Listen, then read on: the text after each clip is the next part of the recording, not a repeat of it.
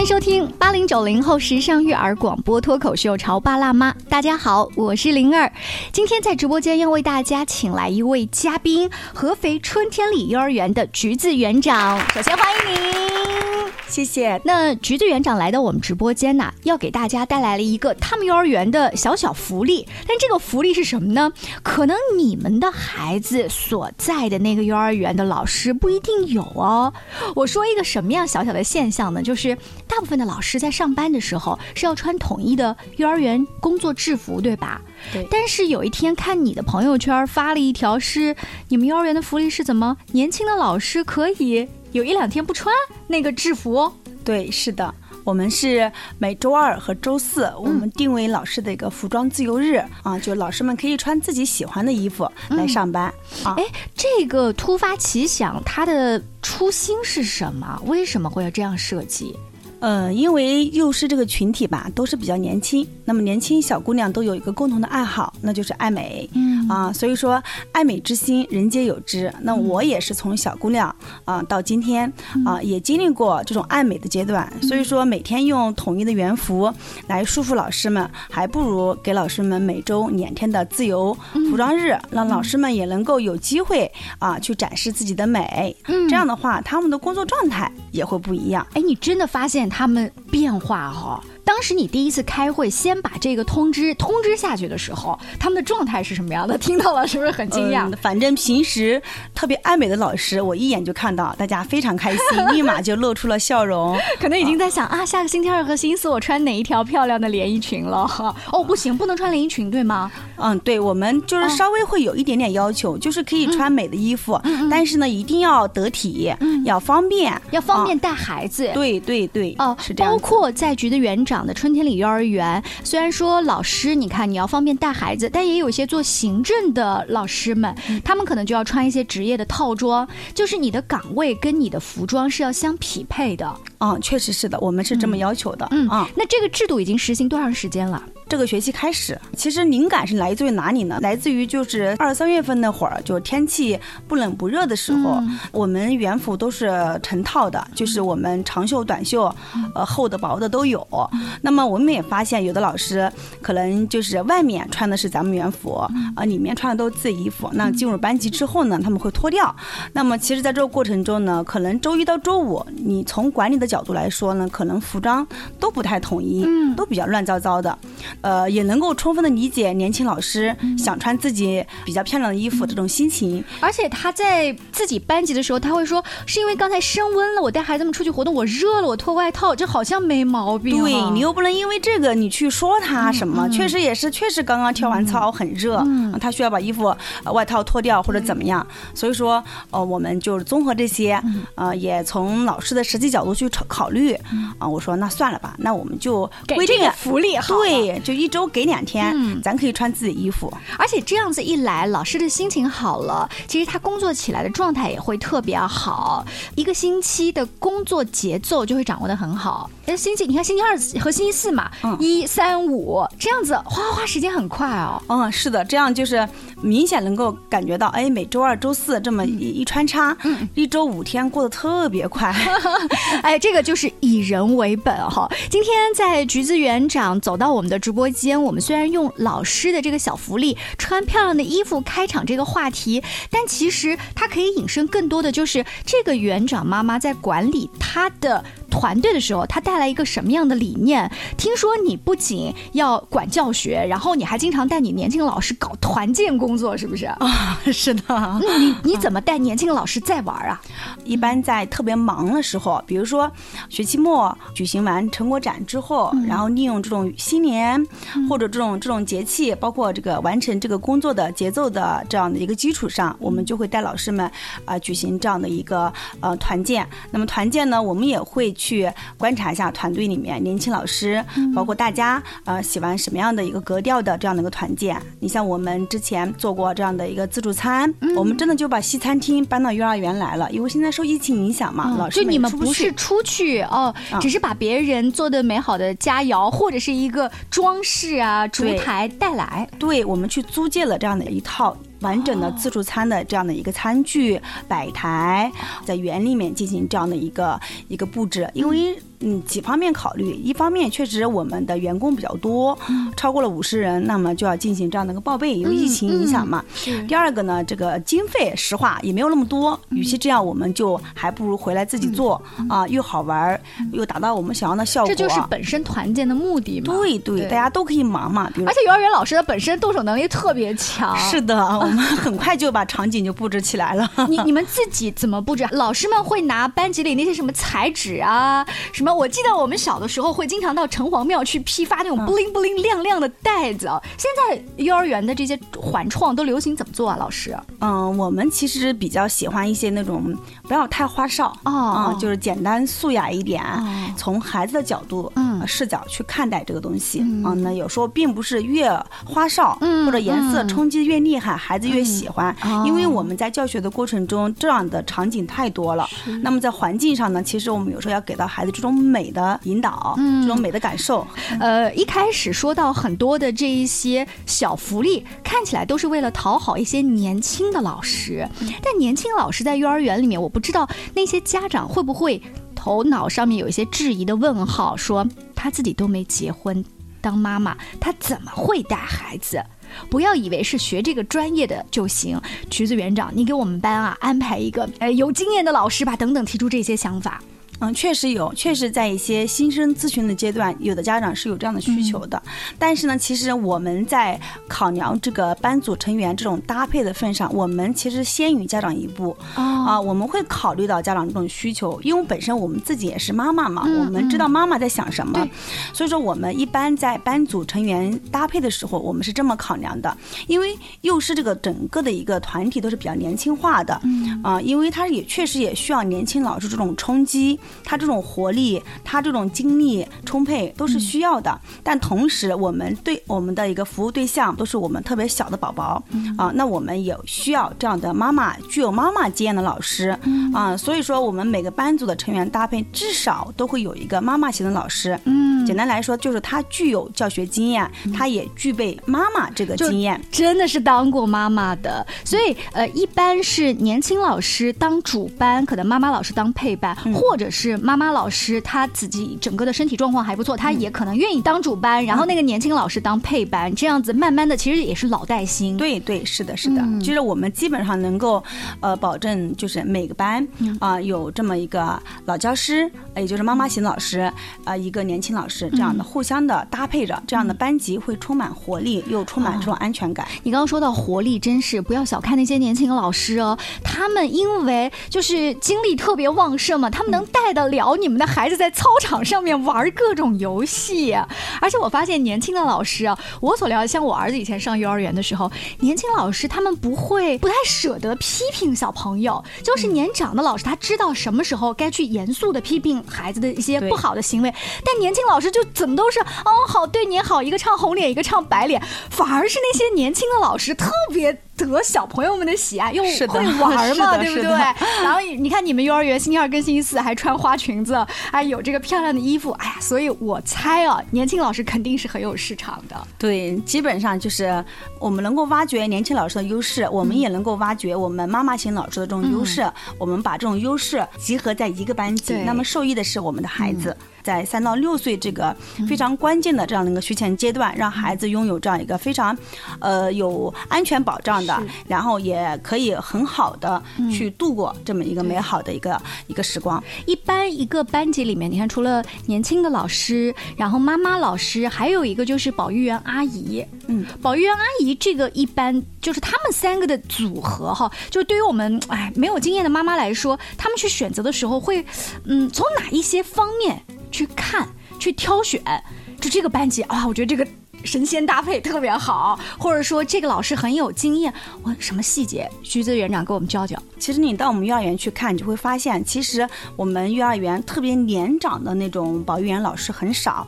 我们的保育员老师呢，大概嗯、呃都在三四十岁、四十岁上下啊、就还是整体偏年轻的这样的一个队伍里面，他们自己也是妈妈，呃，基本上是什么样的一个范围呢？基本上都是自己的孩子小学三年级以后，就是孩子自己的孩子带上间到了，可能不需要我全天跟在后面了，他们这时候会选择出来啊，来到我们幼儿园，因为幼儿园的时间跟他的孩子时间是一致的嘛，对，是吻合的，所以他们会来。所以我们在进行分配的时候呢，你比如说这个班级的呃两位老师，无论是年轻老师还是妈妈老师，都偏年轻，那这个班级的保育老师，我会选择一个啊相对成熟一点的啊，充当这种大姐姐的角色啊，或者甚至啊有一些可以充当妈妈角色的啊这个保育员老师进去，他是充当我们两位年轻老师的妈妈角色，他的经验的补给，对他在这个班级里面他是很好的，会呃在一些呃能够跟他们相吻合，特别是一些一些生活的经验的时候，可能比年轻老师更好。你别小看了，就是喂孩子吃饭这些看起来的小事，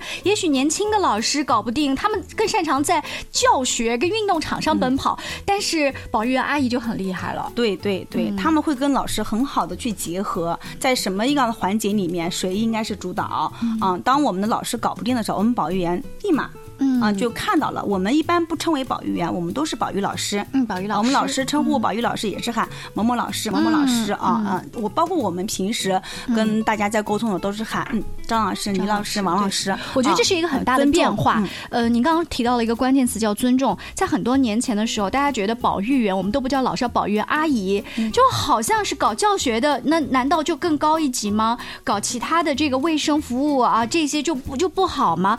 不，现在幼儿园里面大家都有尊重，所以因为从管理层的尊重，老师跟老师之间的尊重，孩子也会尊重。对，是的，有些孩子还是很依赖我们保育老师的。嗯，好，我们稍微休息一下，进一段广告。回来之后呢，请春天里幼儿园的橘子园长跟大家接着来说一说他们幼儿园里面就是跟老师跟老师之间呢以人为本这些管理的故事。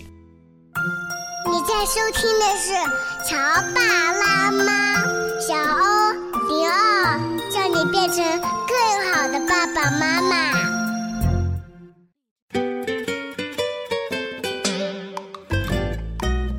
广告之后，欢迎大家继续锁定《潮爸辣妈》。在星期一到星期五的傍晚六点半啊，陪您度过晚高峰。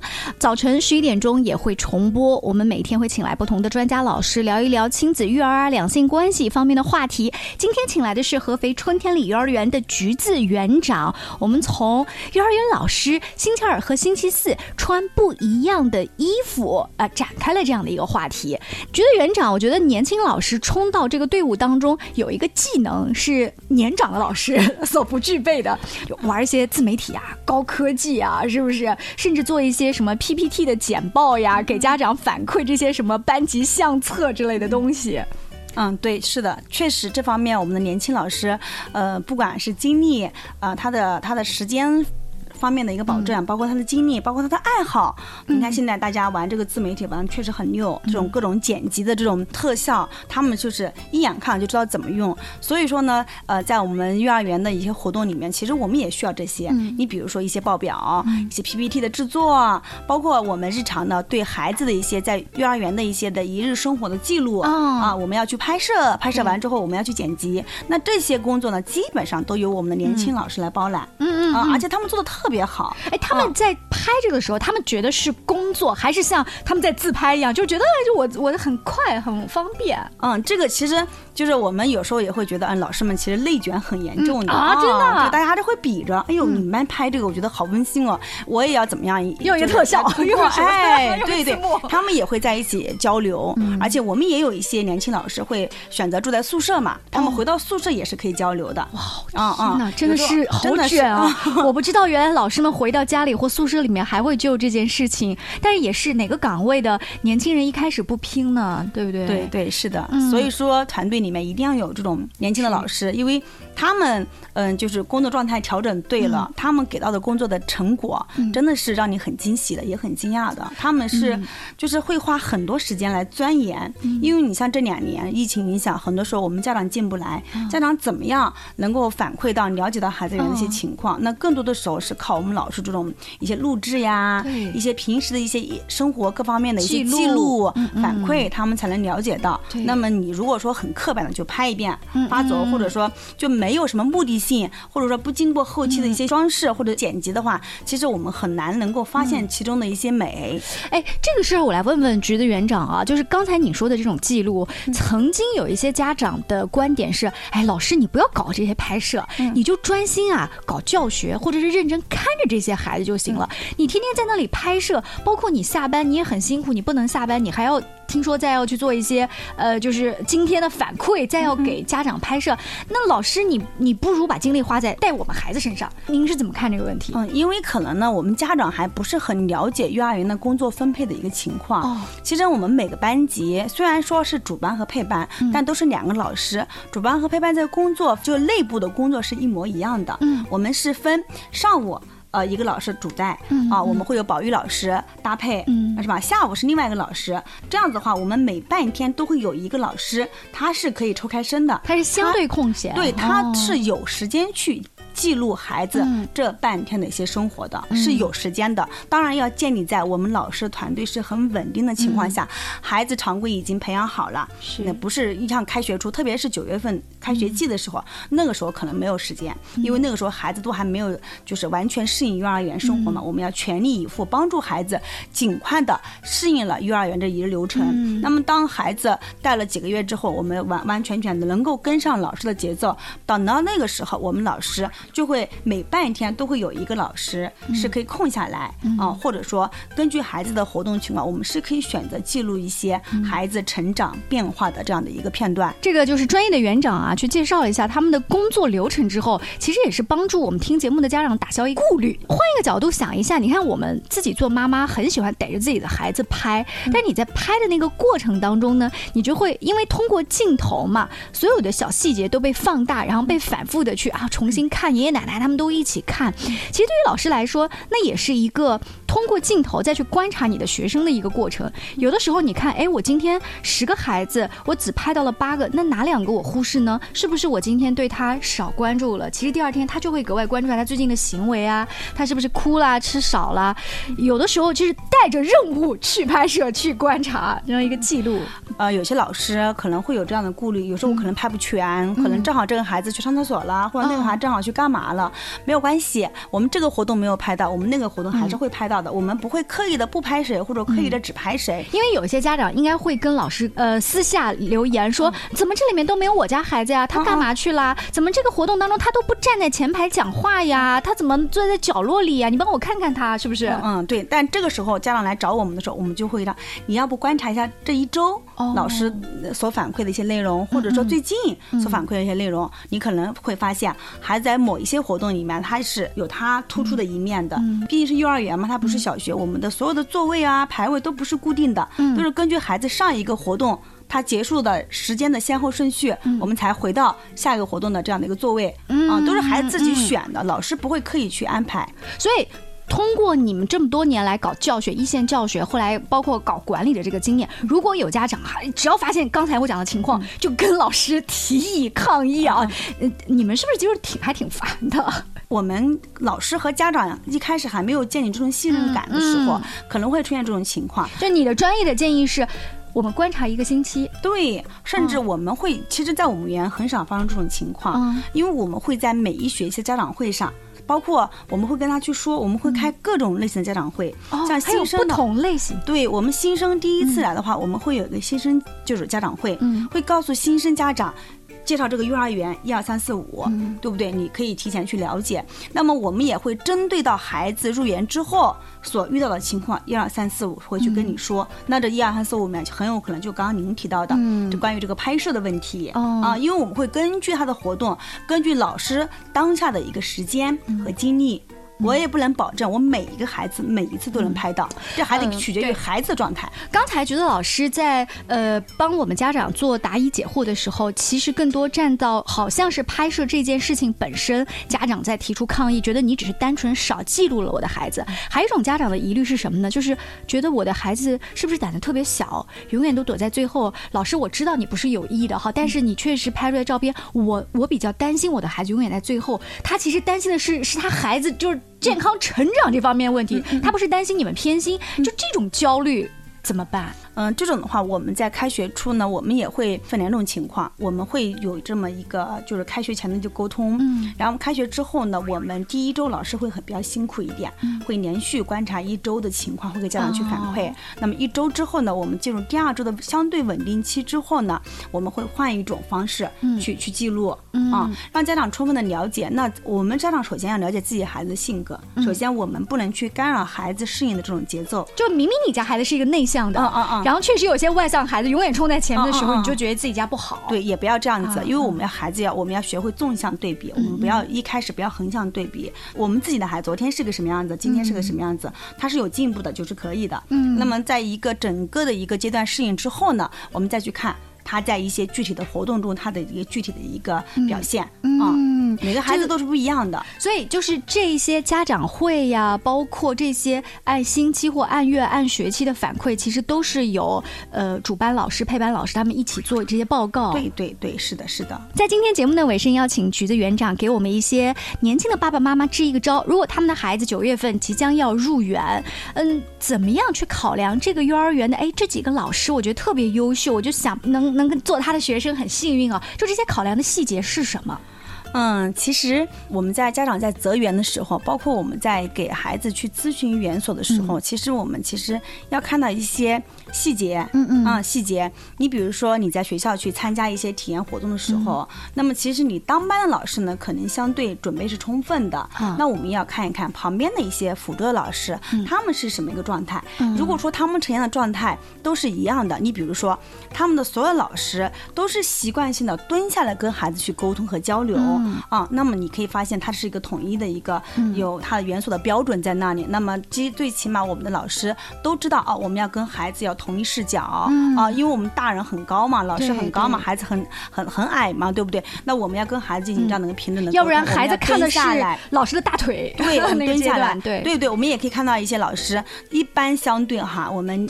有年长的老师和年轻的搭配起来，那么这个班级基本上是相对是比较稳定的。对对对，如果说老师都很年轻，然后呢这些也不重这些细节，那么你再看看这个园所的一个发展，历史一般像一些老园，就是年数年数比较多的园所，基本上他们的管理，包括他们的一个园所的一些文化和氛围都会被沉淀。其实你进去之后，你就能看到，你从一个老师的身上都能看到所有老师的影子。那么你再去验证，你就发现哦，这个园所是有管理的。是有温度的，那么孩子来这样幼儿园，不管在哪个班，你应该是放心的，因为他的管理是有温度的。是，呃，还有的时候呢，呃，如果是你家门口的一个幼儿园，你你自己路过的时候，你看这个幼儿园接送回来孩子的那个状态，对不对？我们说上学了之后，可能有校风、班风，一个幼儿园它也可能有园风。它的那个，嗯，如果在一个非常有爱的状态下滋养出来的老师，他是不是上班下班的时候他也很开心的状态，对不对？对，孩子也很。开心，这也是一个对，这也是个细节。你要是有时间的话，可以蹲在幼儿园门口看，对，观察比如说承接的时候，我们的老师是不是站在门口？对，啊，是不是状态很好的迎接我们每一个孩子？他的园长、他的行政管理团队有没有在门口很开心的迎接我们孩子，迎接我们每一个孩子？那么还有一个细节就是离园的时候，对，看孩子的状态和家长的状态，嗯，啊，其实都能发现问题的。啊，这是局的园长呢，今天来到我们直播间跟大家分享他在教学管理的时候的一。些经验非常感谢，希望下次有机会的时候呢，我们可以请橘子园长，还有他们园里面那些年轻的老师们，我觉得特别有创意的想法，甚至他们内卷自己去做一些 PK 哦，肯定很有故事，常常来到我们的直播间，下期见，拜拜，谢谢。